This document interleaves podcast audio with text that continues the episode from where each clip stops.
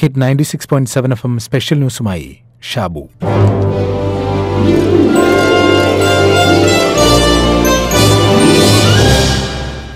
പ്രസിദ്ധ വന്യജീവി ഫോട്ടോഗ്രാഫറായ N A Naseer എഴുതിയ ഒരു ലേഖനത്തിൽ കാട്ടിലെ ചില കാഴ്ചകളെ ഇങ്ങനെ വിലയിരുത്തിയിട്ടുണ്ട്.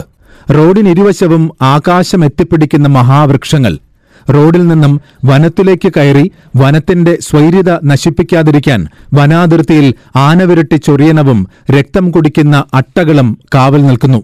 എല്ലാ വനങ്ങളുടെയും അതിരുകളിൽ ഇങ്ങനെ എന്തെങ്കിലും വനത്തിന് കാവൽക്കാരായി നിൽക്കുന്നത് കാണാം. ഇലപൊഴിയും കാടുകളിൽ മുൾച്ചെടികൾ മാൺചൊല്ലുകൾ കടിക്കുന്ന ഒരുതരം ചെറു ഈച്ചകൾ അല്ലെങ്കിൽ കാട് അതിന്റെ അതിരുകളിൽ ആർത്തലച്ച് വളർന്ന് ഒരിഞ്ച് പോലും അകത്തളങ്ങളിലേക്ക് പ്രവേശിക്കുവാൻ പറ്റാത്ത തരത്തിൽ ഭിത്തി പോലെ നിലകൊള്ളുന്നു. എല്ലാം അതിന്റെ വലിയ ശത്രുവായ മനുഷ്യനെതിരെയാണ്. കേരളത്തിലാകെ പതിനോരായിരത്തി അഞ്ഞൂറ്റി ഇരുപത്തിയൊന്ന് ചതുരശ്ര കിലോമീറ്റർ വിസ്തൃതിയിൽ കാടുണ്ട്. അതായത് സംസ്ഥാനത്തിന്റെ ആകെ വിസ്തൃതിയുടെ ഏതാണ്ട് മുപ്പത് ശതമാനത്തോളം കാടാണ്. വാസ്തവത്തിൽ പ്രകൃതി സ്നേഹം അതിര് കവിഞ്ഞിട്ട് നമ്മളിപ്പോൾ നാടായ നാടൊക്കെ മരം വച്ച് പിടിപ്പിക്കാൻ തുടങ്ങിയിട്ടുണ്ട്. അതായത് കാട് ഉണ്ടാക്കുവാൻ. നല്ലത് തന്നെ.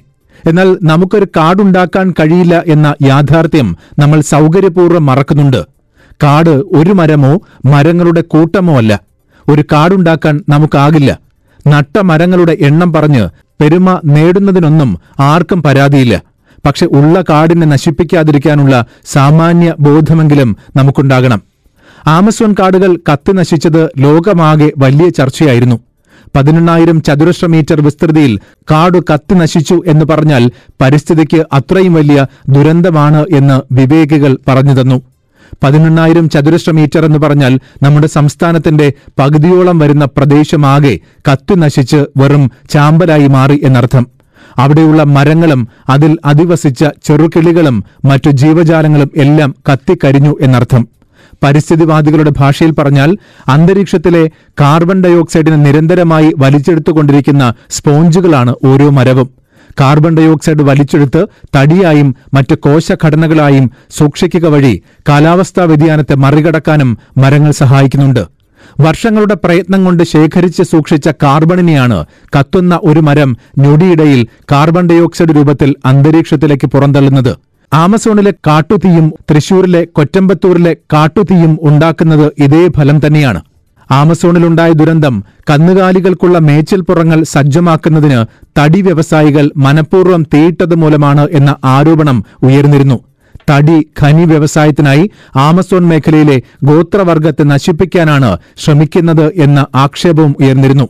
ഗോത്രവർഗ നേതാക്കൾ മുറഗോത്രക്കാർ ശരീരമാകെ ഓറഞ്ചും ചുവപ്പും ചായം പൂശി അമ്പും വില്ലുമെടുത്ത് യുദ്ധസജ്ജരായി തങ്ങളുടെ പ്രതിഷേധം അറിയിക്കുകയും ചെയ്തു.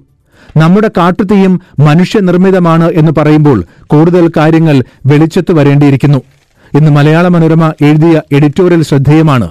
ഉയരെടുക്കുന്ന കാട്ടുതീ വനത്തിന് വിലയുണ്ട് വനപാലകരുടെ ജീവനും. കാട്ടുതീയിലേക്ക് ഇയാംപാറ്റകളെപ്പോലെ പറത്തിവിടാനുള്ളതല്ല നമ്മുടെ വനപാലകരുടെ ജീവൻ എന്നുകൂടി ഓർമ്മിപ്പിക്കുന്നുണ്ട് ഈ ദുരന്തം.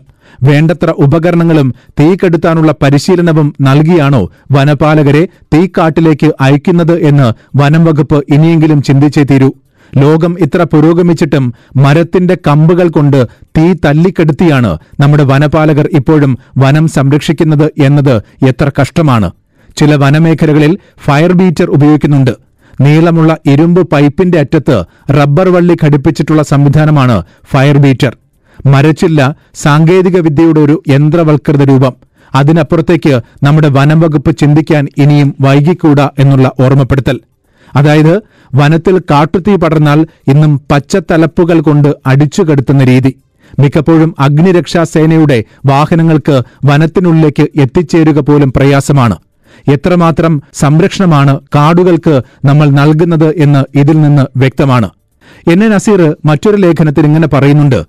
കാട്ടിലെ ഓരോ ജീവനും നമ്മോട് എന്തൊക്കെയോ പറയുന്നുണ്ട്. കാടിന്റെ ഹൃദയഭാഷ നമ്മളിൽ എത്ര പേർക്കറിയാം. എപ്പോഴെങ്കിലുമൊക്കെ ഏതെങ്കിലും വൃക്ഷമെങ്കിലും നിങ്ങളെ അതിന്റെ അരികിലേക്ക് വിളിച്ചിട്ടുണ്ടോ? കാട്ടിൽ ഏറെ നേരം തനിച്ചിരിക്കണം. കാടിന് നമ്മുടെ മനസ്സ് കൊടുക്കണം. ചിത്രശലഭങ്ങളും പക്ഷികളും നമ്മുടെ ചുറ്റും പാറിക്കളിക്കും. പല ജീവികളും ഏറെ അരികിലേക്ക് വരുന്നത് കാണാം. അവയൊക്കെ എപ്പോഴോ കാടിന്റെ ഭാഗമാക്കി കഴിഞ്ഞിരിക്കുന്നു. പക്ഷേ കാട്ടിലെ ഓരോ വൃക്ഷങ്ങളും വല്ലാത്ത അസ്വസ്ഥതയിലാണിപ്പോൾ. ഓരോ ജീവികളും വല്ലാത്ത ആകുലതയിലാണിപ്പോൾ.